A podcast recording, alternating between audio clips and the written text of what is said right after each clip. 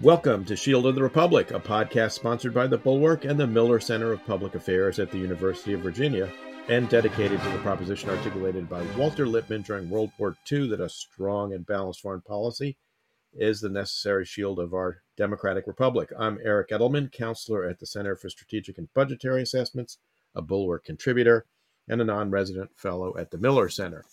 My partner in this enterprise is Eliot Cohen, the Robert E. Osgood Professor of Strategy at the Johns Hopkins School of Advanced International Studies and the Arleigh Burke Chair in Strategy at the Center for Strategic and International Studies. Eliot, great to see you. I hope you had an easy fast. Well, thank you. Uh, reasonably easy fast. It doesn't get any easier actually over the years. But uh, but thank you. I'm uh, doing well. I uh, I think like you, I was racked with guilt after last week when I, I thought of all of our devoted listeners, you know, who turned to us for, if not for wisdom, then at least for solace. And instead, we produced an episode, the title of which was Everything's Going to Hell, because it is. Um, so, um, as you know, the two of us thought, well, we could do something a little bit more cheerful this week. So we thought we'd talk about something we, we love dearly, namely books.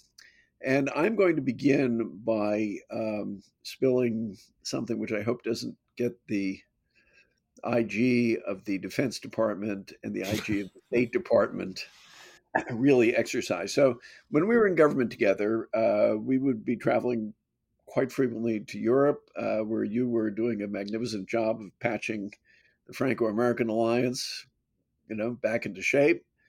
Um, there were trips of several days. They were very intense. We'd be going from breakfast through dinner. But I have to confess that once on each trip, there would appear a 90 minute block of time called cultural support activities.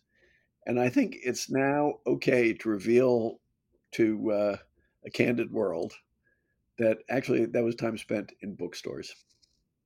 And, you know, our special assistants, who now, by the way, occupy pretty senior positions in the Pentagon, although with the other party, uh, you know, would kind of look at us with sort of bemused, I don't know, interest, I suppose. Um, but uh, there was always a great moment of uh, relaxation, was otherwise a pretty intense and crowded time. So maybe we can kick off the discussion. I can ask you what your favorite bookstore is. I think my favorite bookstore is the Waterstones up by University of London, which had a fantastic remainder section for academic remainders. The problem, uh, uh you know, on some of these trips was literally not enough space in my suitcase for the haul that would come out of this. And not enough space on my bookshelves, which my wife would periodically remind me of as she tried to impose triage on me. So, you know, one comes in, one goes out. Yeah. Well, well I, I was, I would, actually, we've just revealed to our long suffering spouses that we actually came back with these vast hordes of books, which we would try to smuggle in. Um, I, I, I mean, I, that is a wonderful Waterstones. I like uh, Hatchard's on Piccadilly, which is actually yeah. now part of Waterstones. Um, a smaller bookstore. It's one of the, I think it may even be the oldest and uh, still operational one in London. It goes back to the late 18th century. It's a small store, but it's just beautifully arranged, and the staff really know their books. And it has everything history, literature, mysteries, you name it. Um, but it's just a beautiful bookstore to go browse in. And I always come out of it intellectually richer and financially poorer, sometimes by a considerable amount. Yeah, and a guilty pleasure, I have to confess, is that the UK edition of some fiction books, particularly science fiction, mystery fiction, are actually much nicer than the US editions. Oh yeah. Oh yeah. Well, and just the way they're they are presented. Now, you know, one of course, one other kind of bookstore that's um, is increasingly difficult to find is the good used bookstore. Um, I mean, in, in I remember when I was a graduate student and had no money at all, there was this tremendous thrill of the hunt. You know, when you'd go into there was a part of Cambridge which had like three or four quite good used bookstores, and it was before the internet. So there was no, you know, the, the, prices couldn't be set in a way that was completely transparent, or if they would, it'd be a, a real struggle. So that you had a good chance of getting a real find. And now there there are, there are some. I mean, second story books in Washington is very good. Um, there's some secondhand bookstores, but generally they have a better idea of what the market will bear. So your chance of really making off like a bandit have gone down. Yeah, I you know I I had the same experience as a uh, graduate student at, at Yale. There was a place out in the countryside outside of New Haven called the Book Barn, which was just it was what it sounded like. It was a giant barn with tons of used books, and I I remember getting copies there of uh, Forrestal's diary, Cordell Hull's memoirs. I think I got uh, William Leahy's memoirs as well as uh, memoirs about the Wilson administration, Lansing and and Joseph Tumulty. No, I, I hope today's graduate students, at least there are some out there who still know that pleasure because it's like in, a way it's analogous to going into the stacks of one of the great university libraries which I remember, you know, being overawed by the first time I did and saying, wow, this is civilization. In the same way, there was, it was definitely part of the, the intellectual experience to go crawling around secondhand bookstores and coming up with things you never expected uh, inexpensively and then going back and just diving into them. And I, I do worry a little bit sometimes that um, our students today have fewer of those kinds of moments of serendipity. Yeah, I, I spent hours in the stacks, both at Cornell and Yale. And I remember one time being at the library at Cornell and I was just looking at this kind of wall of books. And out of his carrel came uh, Walter LaFeber, who was my teacher, the American diplomatic historian at, at Cornell. And he looked at me and uh, i think i must have been a, a, junior at this point because i was already working with him on my senior thesis. And he said eric you're never going to read all those books. It was extremely deflating because i thought he had read everything so. well you know I, I remember none of my professors had offices in the widener stacks at harvard like uh, judith shklar and you know they were they were dark they were somewhat grim. It was, you know, old oak furniture. The lighting wasn't great, but but again, you did have that feeling that you were coming into some sort of temple of learning, and somehow, mean, it's wonderful that you can access all kinds of articles and even books on through electronic media, JSTOR, what have you. There's still something about the book. It's true, uh, although I have to say the ease now of doing research and the ability to do it and not go up and find some obscure journal where you're looking for the article and see that someone has razored it out of the bound volume. It, it, it, there is you know something to be said for for that. So oh I'm, yeah, no, that part is that part is uh, some form of progress for scholarship, whether it's progress for culture and civilization. Yes, and civilization is another. Okay, so let's let's instead of sounding as we so frequently do, like uh, Waldorf and Statler in the uh, in the Muppets. Um, what are you reading? I am working my way through Brendan Simms' biography of Hitler, and I'm also reading a biography of Ivan the Terrible. I can't imagine why. Whoa! So what do you?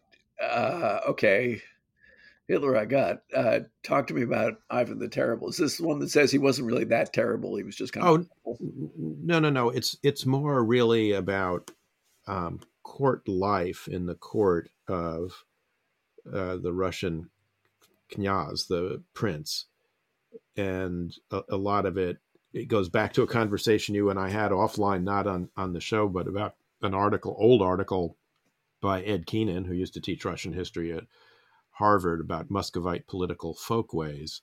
It's actually it was that article that got me to decide to read something about Ivan. But how much the the foibles of the court, the the kind of rules of court life, um, the rules of bureaucratic life in Russia, and the rules of public life, social life among the peasantry.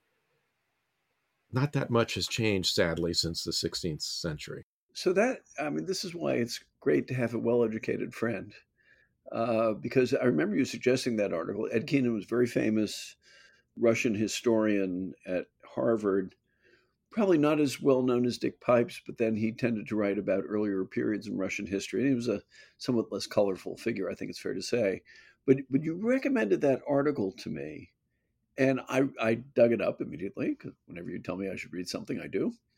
And um, I thought it was mag- I thought it was wonderful, and I think that the key point that I took away from that one was that you know the czar has to appear all powerful, but in fact, he's dealing with a bunch of boyars underneath him who are have their own uh, power bases or jostling with each other, and so it's more of a balancing game. And I thought it was very interesting. At least it raises questions about you know what sort of control does Putin have? Right. Right. And I mean, you know, some of this, of course, comes out of Putin's constant efforts to compare himself to Peter the Great, to Ivan the Terrible, to other uh, Russian leaders, not so much to Nicholas the First, who he, I think, actually uh, yeah. sort of sort of resembles most. But but it was anyway. That's so that's sort of that's what's on my bedside table. So on mine, um, I've been working my way through Jay Turner's biography of Chiang Kai shek, the Generalissimo. Uh, that was for my trip to Taiwan. And uh, it's a very good book, I think. It's what he's it's I wouldn't say it's a revisionist account of Chiang Kai-shek, but but I do think Barbara Tuchman in uh, the Stilwell Papers and sort of other things she wrote did him a disservice by really cementing that view of Chiang Kai as somebody who's hopeless, corrupt, venal, incompetent.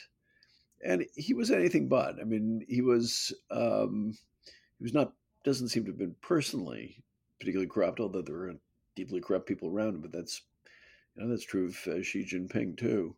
Uh, but it really, I think it, it captures that fascinating period from the end of the Manchu dynasty, the Qing, all the way up through the um, Chinese Communist Party's takeover of the country. And you really see the difficulties that he's wrestling with um, and the kind of miserable hand that he's been dealt. Now, it's not helped by some of the people around him, to be sure. Uh, it, I mean, so far, what has been really reminding me is that, boy, have we you know, China is another one that we kind of messed up. Uh, I, mean, I wouldn't go back to who lost China, but you know, I, I do. I, it has got me thinking about George C. Marshall convincing himself that he had solved the Chinese Civil War, and you know, the level of naivete in that, I think, is really stunning. The other book I've been reading is uh, for this book that I'm going to be doing about Teddy Roosevelt, uh, "The Last American Aristocrat" by a fellow named David Brown it's about Henry Adams, who was a brilliant historian. I mean, his uh, Library of America now has two big fat volumes his history of the United States under Jefferson and Madison, um, which is still in many ways an epic history. I mean, I think some of your old teachers, Edmund Morgan and among others, said this is really probably the finest work of American historiography ever. Um, I mean, it is brilliantly done. It's interesting to see how he did it. He he had privileged access to all kinds of archives and so on. And it's um, I read it once. I'll probably reread it again. But I and of course he was a you know uh, he was a guy from he's the grandson and great grandson of two presidents. Uh, the author of what's probably the best known memoir in the United States, The Education of Henry Adams, which is a weird book. Uh, clearly brilliant, you know, amazing letter writer. But I have to say, the more I read about him, the more I think, what a creep as a human being. Um, you know, his, he, his, brother Brooks Adams was also quite weird. His well, his brother was even, even worse in some ways. But Henry Adams was, um, he was an incredible snob he thought the country was going to the dogs because of both industrialism and the rise of immigrants. Rapidly anti Semitic. I mean, I, I've been reading some of his letters, and it's staggering the amount of. He, he was so anti Semitic that even the sort of the polite anti Semites of the time said, what, what is it with Henry and the Jews? Uh, and I think the answer is he somehow thought the Jews embodied uh, modern financial capitalism in some way. Mhm. Uh, and it was also so, so did Hitler, according to uh, Brendan Simms, by the way. which is that is a great book.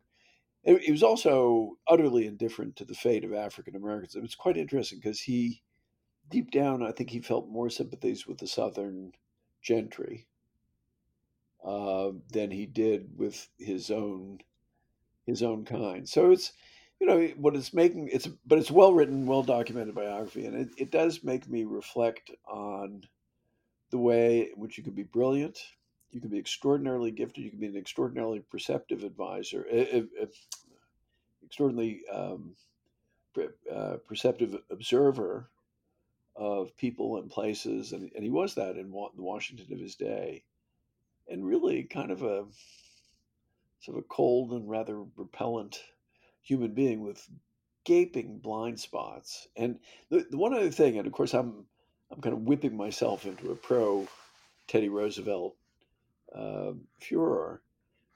Uh, he and actually John Hay, who was who was a, his closest friend, and uh, who was Roosevelt's Secretary of State, they're just they're always patronizing Teddy Roosevelt.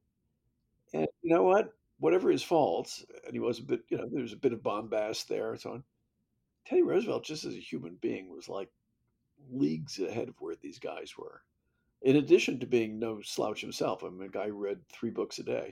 He was so hyper caffeinated. I mean, I, I think his consumption of caffeine was off the off the charts, if I recall correctly.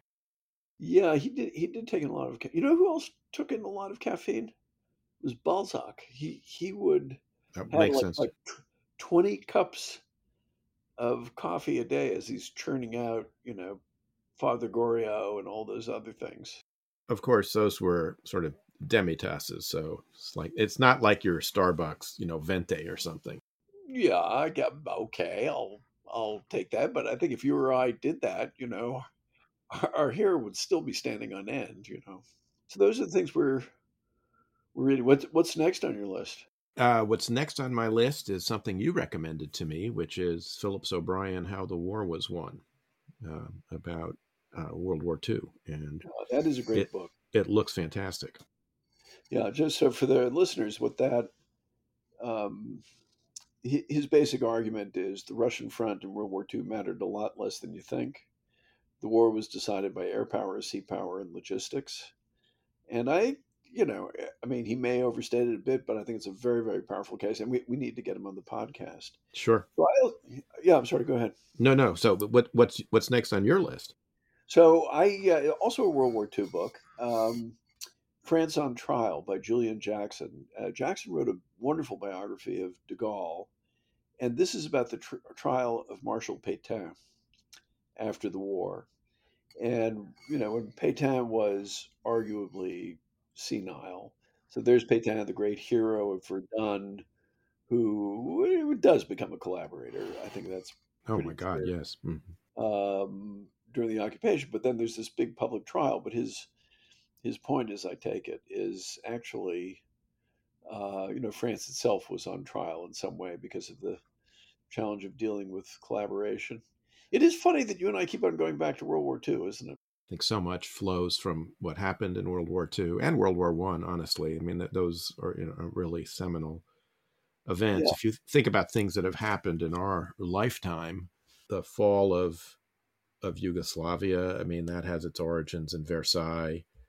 Iraq, the creation of Iraq as a, you know, as a nation state, you know, also, you know, is a, a consequence of the breakdown of the Ottoman Empire after World War One and the, you know, reassignment of different, you know, parts of the Ottoman Empire to different um, Western countries, or in the, you know, in the case of Iraq, it was the Brits until independence. So I mean, so much of you know what has happened that we're dealing with today still has you know its origins in in the you know World War One, World War Two periods. It's, it's, impossible, I think, to disentangle the two. Yeah, I think that's right.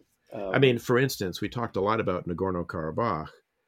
You know, of course, the creation of Nagorno Karabakh and Nakhichevan, these two exclaves, one in Azerbaijan, one in Armenia, this was the work of you know of Joseph Stalin when he was the nationalities commissar after World War One, trying to stitch together the Soviet Union and trying to keep various nationalities divided against one another so that um, you know Moscow could rule. Of course, I think the other thing too is for both of us. You're just a little bit older than I am, but we both grew up in the shadow of World War II. Obviously, we were born after it, but that was our parents' generation. That was people we knew as, as young people um, who had all been in it and been affected by it in different ways. Our teachers, I mean, um, actually, when I was in high school, I had a a number of the rabbis at the Hebrew day school I went to had uh, were they were all survivors. They had uh, you know fled Poland across Russia. One had been hidden in Berlin as a child, amazingly enough. Um, so the shadow of that was there, but I think there's more to it than just that. I mean, at first, I think first and foremost, what you said is that it World War II and, and World War One before it really set the predicate for the world we live in today. But I, I think there's something even deeper, which is you know, World War II, both wars in different ways. I'll just speak about World War II for a moment. It, it reminds you, know, evil is real. It can really happen.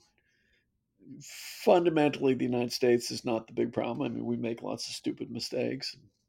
You and I are often cataloging them in this um, in this podcast, but you know, there's real evil out there. There are evil dictators who want to do horrible things.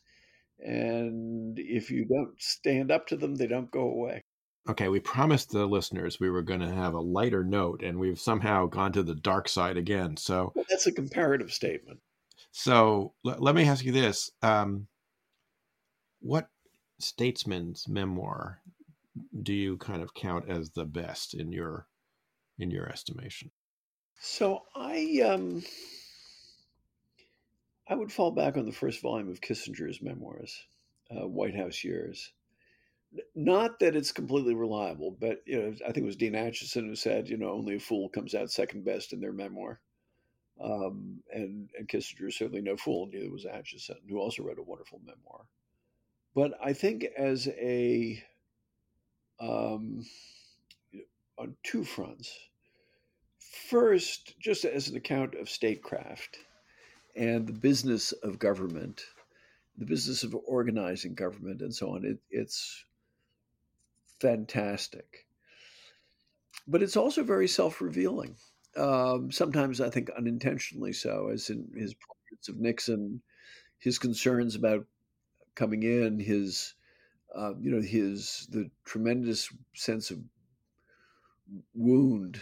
Uh, that's the only way you can describe it that he felt when his colleagues at Harvard turned against him in 1970 over the bombing of Cambodia. I mean, it's a heart wrenching scene, which he has actually mentioned to me on several occasions, um, where a whole bunch of them who had served in the administrations that got us into Vietnam come and they denounce him and Nixon, and they're not interested in hearing the the explanations and you could tell that was the moment when his connection to the university world died. This would have been, among others, Mac and Bill Bundy. Yeah. Carl Kaysen, I think, was one. Yeah. Uh, even I think Ernie May. I'm, I, am if I'm not mistaken. So I, you know, look, I agree with you. I think the first, I mean, all three volumes of, of uh, Kissinger's memoirs are, uh, are pretty, you know, pretty impressive. Um, I think, I mean, I'm partial, of course, because I was his special special assistant, but I think George Shultz's memoir also is actually quite good and, and somewhat neglected as a source, you know, for the Reagan uh, Reagan years by a lot of people. Um, but I do think, honestly, that Bismarck's memoirs really are kind of, for a statesman, really kind of the standard. Really, so I I will confess, I it this is a talk about uh, you know one's feckless graduate school days. I once uh, picked up Bismarck's shortly after I had taken a year or two of German. I said, I know what I need to do. I need to read Bismarck's memoirs in German. In German. Oh, okay. So I, well, I didn't do that. No, no, even worse. So I picked up Erinnerungen. I think that's what they're called, just memoirs or memories. By golly, they were in Frakturschrift, you know, that old German script, uh, migraine-inducing script. And I took one or two stabs, and I said, uh, "I can't do this." So I, I never went back, and I never went back to a translation. Tell me, tell me about that, because you're you're probably going to prompt me to go get a copy. Well, because it's you know something you and I have discussed. We don't have great canonical works about diplomacy the way we do about war. There's no real equivalent of Sun Tzu or Clausewitz. Yeah. Um, but you know, Kissinger's memoirs, Bismarck's memoirs, these are practitioners of of the, the art of diplomacy at a pretty extraordinary level, and and uh, Bismarck in particular. I mean, when you think about you know w- what he did, you know, between sort of you know 1860 uh, and 1890 it's it's really pretty remarkable uh, you know uh, his firing by the kaiser when you think about it arguably kind of in, in some weird way was you know that and, and of course letting the reinsurance treaty lapse were like a lighting a, a long fuse you know that would ultimately explode in 1914 how how candid is he in the memoir I mean, no, I it's hard to judge, and it's been years now since I read it. But my my recollection is pretty pretty candid because he'd been fired. that always sort of brings out the candor in people. I find. Yeah, that's true. So I will. Uh, I'll I'll give you a, a, another favorite mem- military memoir of mine in a moment. But there's another memoir that I think uh, you've mentioned to me a number of times. Maybe you could talk a little bit about it uh, Robert Murphy's Diplomat Among the Warriors. I'm, I'm ah. sure our listeners have never heard of Robert Murphy. So, first, you're going to have to explain who he was. Yeah. So, uh, in my book, uh, you know, if you ask most people, like, who's the greatest American diplomat, foreign service officer, you know, I'm sure 90% of people would say George Kennan. But I think, uh, you know, arguably there's a case that it was really uh, Robert Murphy. When he published Diplomat Among Warriors. It was in the 60s. I want to say it was in 1964, I think it was.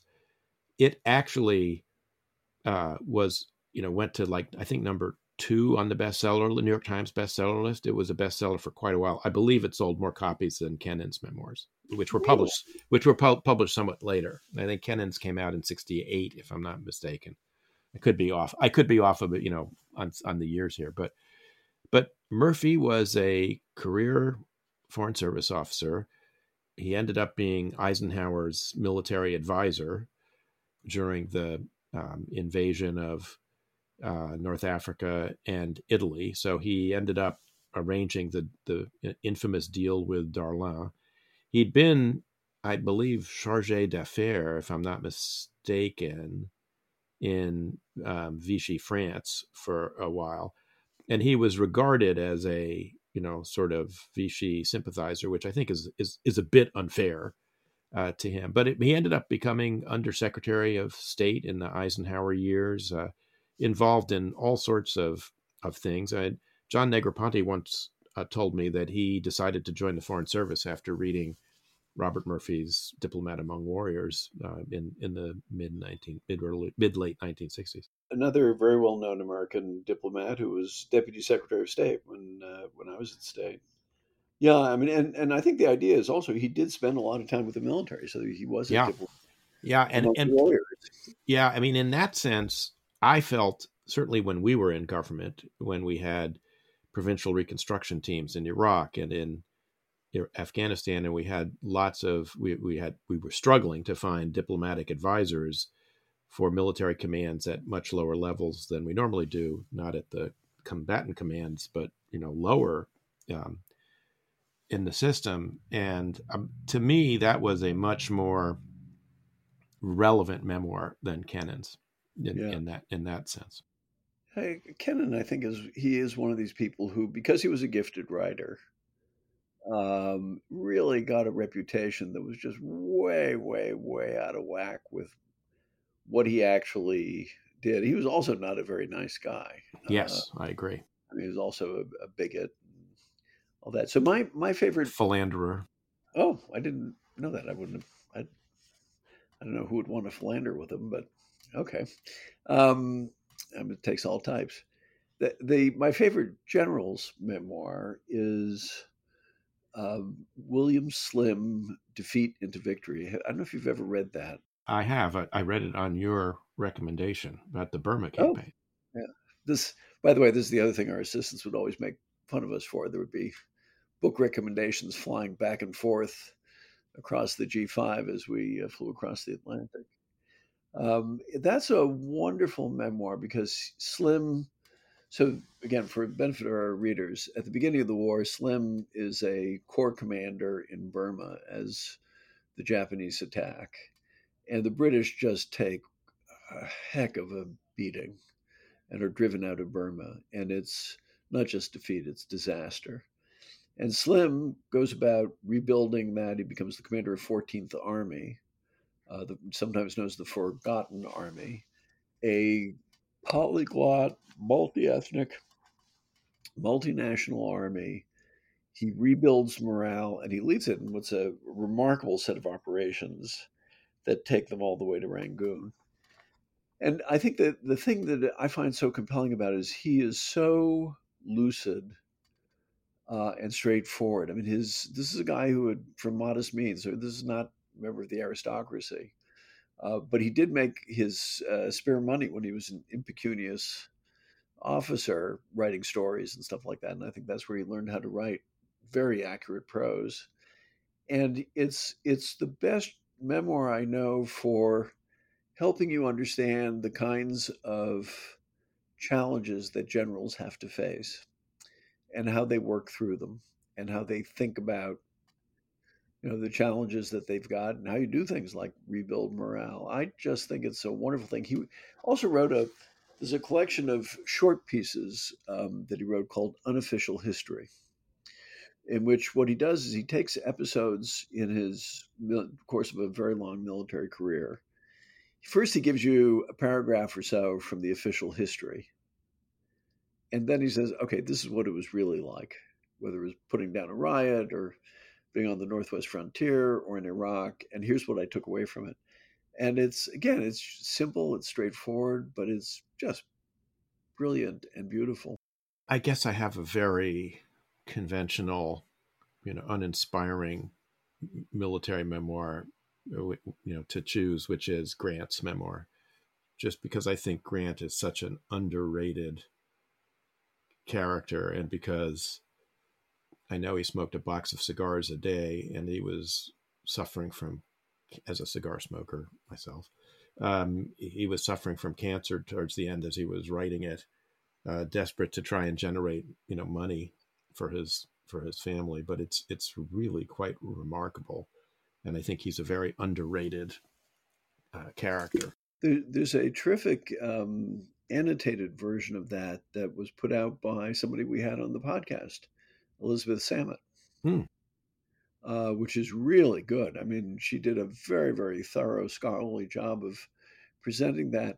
You know, when I read it, though, I have to confess, I didn't find it as insightful as I had hoped.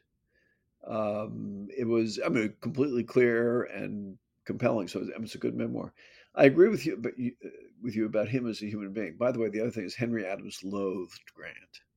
He, he's, you know, he had met, of course, Henry Adams had met uh, as a very young man. He had met Lincoln because his father was going off to be the minister to um, the court of St. James. And he said, you know, when you saw Grant in the same chair that Lincoln had sat in, it convinced him that Darwin was wrong.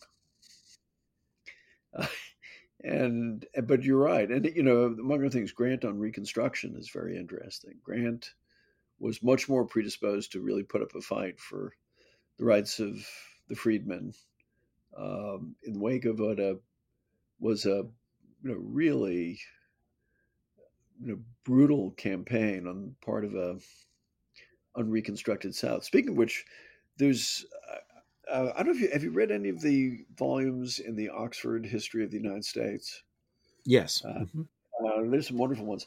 So Richard White his volume on the Republic for which it stands, which is really about from the end of the Civil War up to about the Spanish American War. I, I think it is excessively dark, but having stipulated that, it really does rub your nose in, in, the amount of domestic violence there was, the lynchings, the you know intimidation, the Strikes. murders, strike mean, breaking. It, it, yeah, a lot of labor just, violence. A lot of labor violence, also, and a lot of racial violence. A lot of racial violence uh, intended to keep um, African Americans down. And it's like I said, I think it's a bit over the top. Uh, not over the top. I think it's unbalancing that you know doesn't talk about the Brooklyn Bridge or American literature. Or, you know, there are a whole bunch of things where they're hopeful or, or, positive things, and he doesn't seem to be interested in that. But that said, it's a it's a very very competently executed history, which is really quite instructive. Uh, you know, uh, it's interesting you mentioned that. I have not read that particular volume in, in the Oxford history, but you know, I am I'm not surprised. I mean, I that period of time has always fascinated me, and actually, one of two books which just made an enormous impact on me intellectually as a PhD student in history was Origins of the New South by C. Vann Woodward, who was my my teacher at, at Yale, who's like the, at that time was probably the dean of American historians, and it's it's a great book. Um, it's in the Louisiana State University History of the South series, and it covers from the end of Reconstruction, the, the compromise of 1877, to about to through the progress or to the beginning of the prog- or middle of the Progressive period to about uh, 1912 or so, I guess to you know Wilson's election. It's a bit of a. I mean, it was written in the I can't. I think the early 50s, if I'm not mistaken, maybe late 40s, but it sort of represents, in my view, the acme of the of sort of the Beardsian progressive history of the United States. You know, a, a lot of emphasis on. Uh, it's not a Marxist view, but it's it's very much a view of the economic interests that various classes in the South had and how they managed to solidify, you know, the dominance of of the what was the Southern ruling class in the late 19th century and how they disfranchised not just black voters but also poor white voters in order to to to do it. You know that that view really had a, a grip for a long time on how people wrote about history. You know, yeah. I, I would, alas, I would now willingly trade that for the uh, you know, interpreting everything through the lens of identity, race, class, gender. Race, right. race. I, I mean, I, I think there, you know, it's so easy to mix miss the complexity of of human beings. Do you reread books much? Life is so short that I find myself ha- having difficulty justifying doing it to myself because there's so many books and so little time. Yeah, I I guess I'm not. I'm a little bit different. Maybe it just um kind of mired in nostalgia, but I don't think so. I think with the great works, you really you, you find new things in them. So I've one of my fa- all-time favorites is Winston Churchill's biography of the Duke of Marlborough. Oh yeah, terrific. Marlborough: His Life and Times, which is you know, as I think it was Leo Strauss said, you know, this is actually a treatise in statecraft, which is really what it is. I mean, it's it's an incredible book and I began rereading it, and it's it stands up really well, and it's really wonderful. And you know, then there are the classics like Gibbon, and uh, I, I recently reread War and Peace, and that was also really quite powerful. Going back to that, um, it's it's quite quite an incredible story. I don't so, read as much fiction as I should. I mean, I, I well, I, I, can't say I I read a whole lot. I read um, while back, uh, it's new Orhan Pamuk. It's no longer new. Uh, what is it called? The Plague. Oh yeah. Mm. Uh, do you know which one that is? I think I think that's it. It's yeah. It's a very interesting, sort of somewhat strange book because it's it, it's told as if it was a history, uh, but he makes up a completely fictional island uh, and it it's I think it's very effective. Um, and it's a it's a actually I, I think you might like it because it's it's a picture. It's Nights of Plague. That's it. Nights of Plague. Um, it's it's a picture of the Ottoman Empire as it's decaying, and you know there's Sultan Abdul Hamid, there's the different functionaries, there are the local nationalists, and again, this is all, he's doing this with an island that doesn't exist in the middle of the Mediterranean. Uh, but I thought it was quite a powerful evocation of a moment, um, which I found pretty compelling. I haven't read it. I've read other others of his novels. His brother, by the way, is a very accomplished Turkish economic historian. Oh, really? I had no idea. Yeah, yeah. Oh. He's written quite quite a bit about uh, Turkish economic history, uh, Ottoman economic history. He's very very impressive. Impressive family. As long as we're in that part of the world, I read recently Tom Segev's The First Israelis. Segev is a journalist, but he's really at this point sort of as much an historian.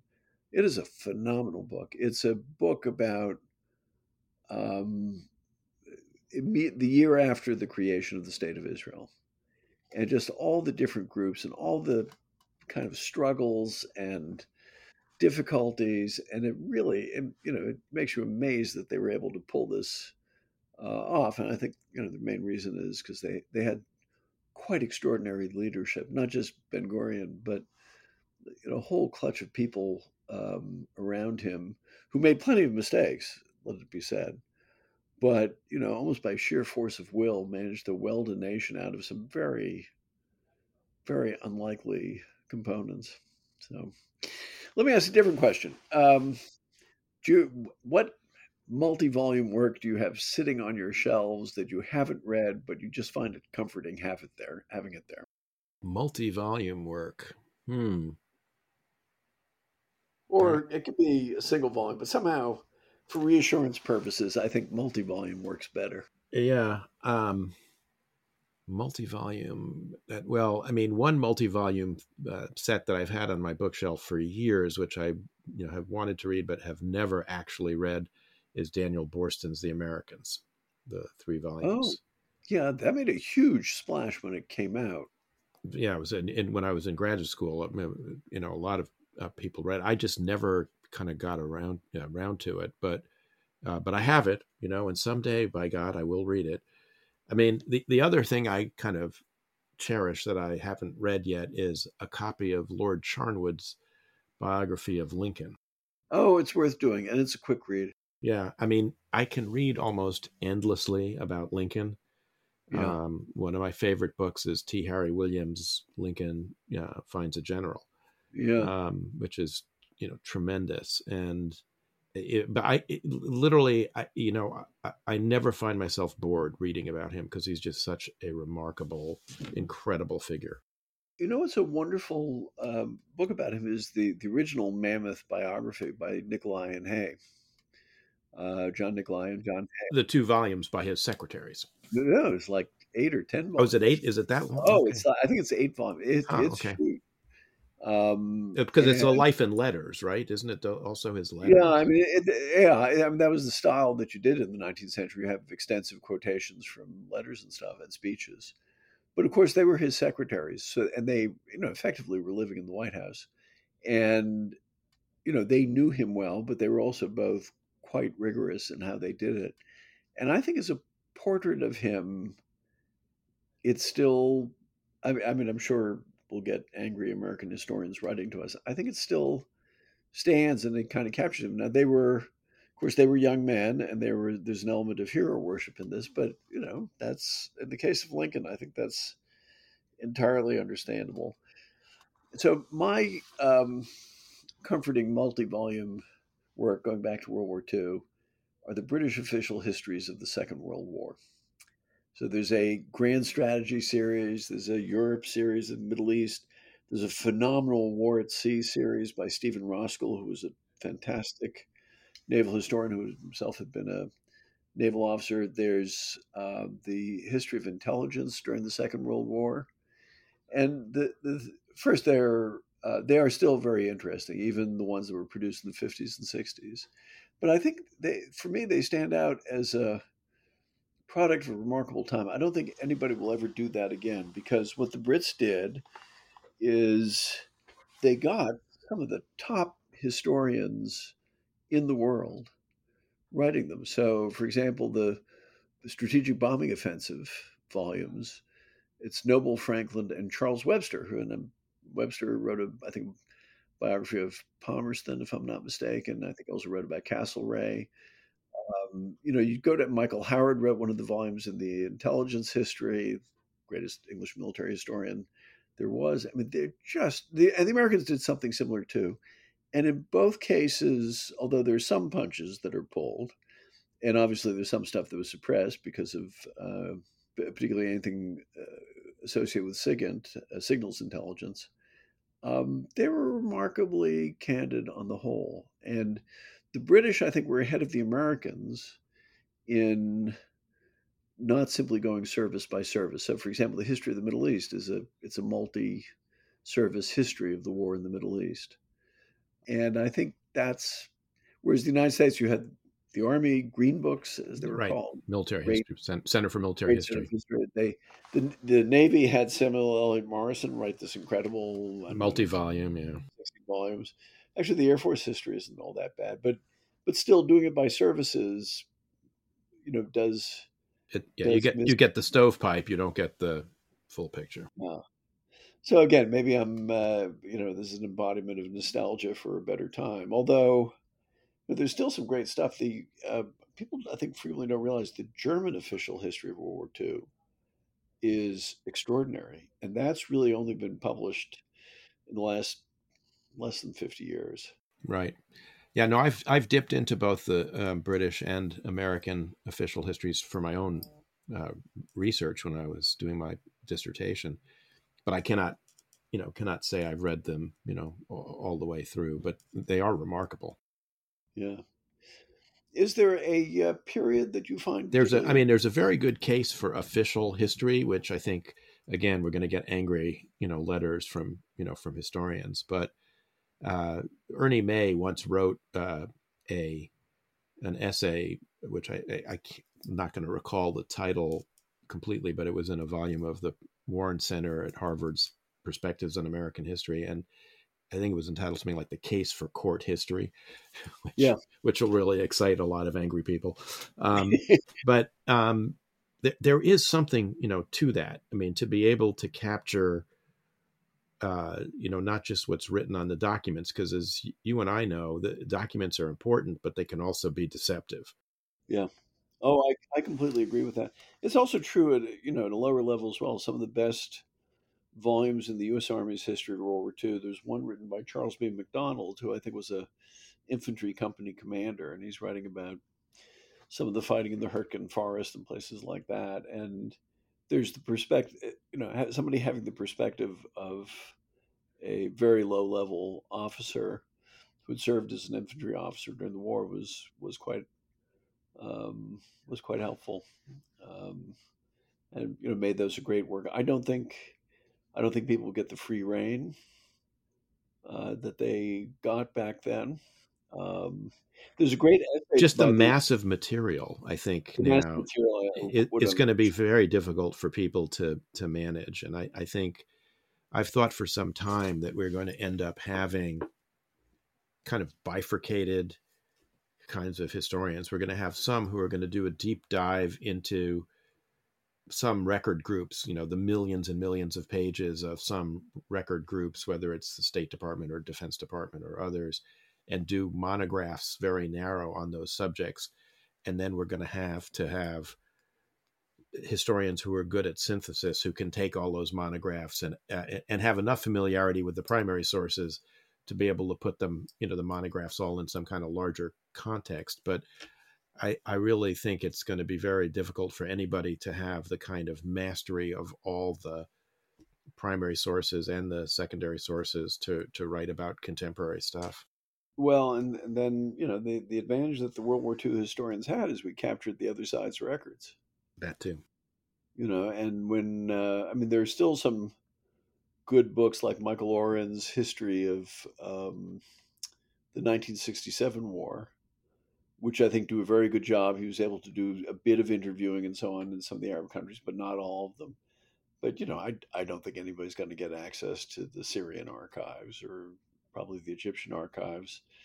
And there was this brief moment of opening where you could get into the Russian archives, a little bit the Chinese archives. You know, there's interesting writing about the Korean War uh, that taps Chinese archives. And but again, that was a product of a particular moment in time when there was a, an opening, and particularly when they wanted to, um, you know, put Mao in more of his place, and so the, the military commander Peng Dehuai uh, gets a bit more praise, which he he absolutely he absolutely deserved. Um, but I think that you know those those things have closed down now, and uh, you know I doubt that anybody's going to get those, unfortunately. So we have to wrap up. We're coming to the end of our time. So let me ask you what in the end of the day is your favorite work of history? I know that's a hard one. Boy that's a really that's a really hard one. Um i mean i have so many. You know i have this interest in early american history. And um there's a bunch of books there which I love going back to. Um, and now here's one that I talk about angry emails. Um, you know, Francis Parkman, I think, was a radically underestimated historian mm-hmm. in the 19th century. You know, he writes this massive multi-volume work on the contest between Britain and France for North America, and it's it is not fashionable to say a nice word about Parkman uh, because you know he didn't like the French, he didn't like the Indians. They people forget he didn't like you know Bostonians either because he was one. He didn't like the Brits. He didn't like many people. He wrote it under tremendous um, pressure because he was, you know, debilitatingly near blind, and it's a heroic effort but he did it was multi-archival work. I mean, he's working in French as well as in English, and what his gift is a you know he's dismissed as a romantic historian. I suppose so he was. He has this amazing gift for evoking the landscape that he's writing about. Now, partly that's because he spent a lot of time, particularly in upstate New York, which is one of my favorite places. But but he evokes the time and the um, the natural landscape, which most historians don't, I think, really feel. Modern historians don't feel quite as obliged to do to describe. Mm-hmm. Yeah, um, you know. Other than that, I'm, uh, you know me. I mean, I'm hopelessly besotted by Churchill. Uh, not his World War II memoirs, although the first volume of those is, is still interesting, but some of his own works, like uh, the Marlborough his World War One memoirs, and then you know some of the books about him. Which I you talk you know you were saying about Lincoln is endlessly fascinating. That's how I how I feel about um, Churchill. How I feel about Churchill. What about you? So I have to tell a story here. So my favorite work of history actually is by one of my other teachers, Donald Kagan's uh, on the origins of war and the preservation sure. of peace. And at one point, I was having a discussion with Secretary uh, of Defense Bob Gates, who was then my boss, who had just met Fred and Kim Kagan, uh, our friends and colleagues at the Institute for the Study of War out in Baghdad. Of course, he knew about Bob Kagan, who we've had on the podcast. He also knew Bob's you know, wonderful wife, Toria Nuland, now the Undersecretary of State for Political Affairs. and he said to me, how many of these Kagans, you know, are there anyway? And um, I said, well, I think you've met them all now. And he then said, and he had just come out of being, you know, uh, the president of Texas A&M University. He said, I think Don Kagan's, you know, on the origins of war is the single best work of history I've ever read. And I looked at him and I said, I was a teaching assistant in the course that became that book. oh, what a great what a great tale. Well, you know, uh, this actually this was this was a lot of fun. I I think I, one thing my my um, kids now quote back at me because they're quoting them to their children So I always used to tell them, you know, if you you should always have a book with you. Uh, and like you, I am paranoid about going anywhere, and I do mean things like the metro without having a book. And because I, what I said, if you have a book, you'll never be alone. You'll never be bored. And I think that's um, that's true. And uh, you know, I sometimes f- fear what will happen when we no longer have the same kind of culture of the book that you and I grew up with. Um, I hope that's I hope that's not the case. But you know, we, again, and maybe I'm getting dark again. You know, when you grew up where there were fewer distractions, um, books were it. Yeah, and, I mean, it's not quite the same thing. You know, cuddling up with your Kindle when you go to bed at night. So. No, although I have one, and it's um, it has its uses.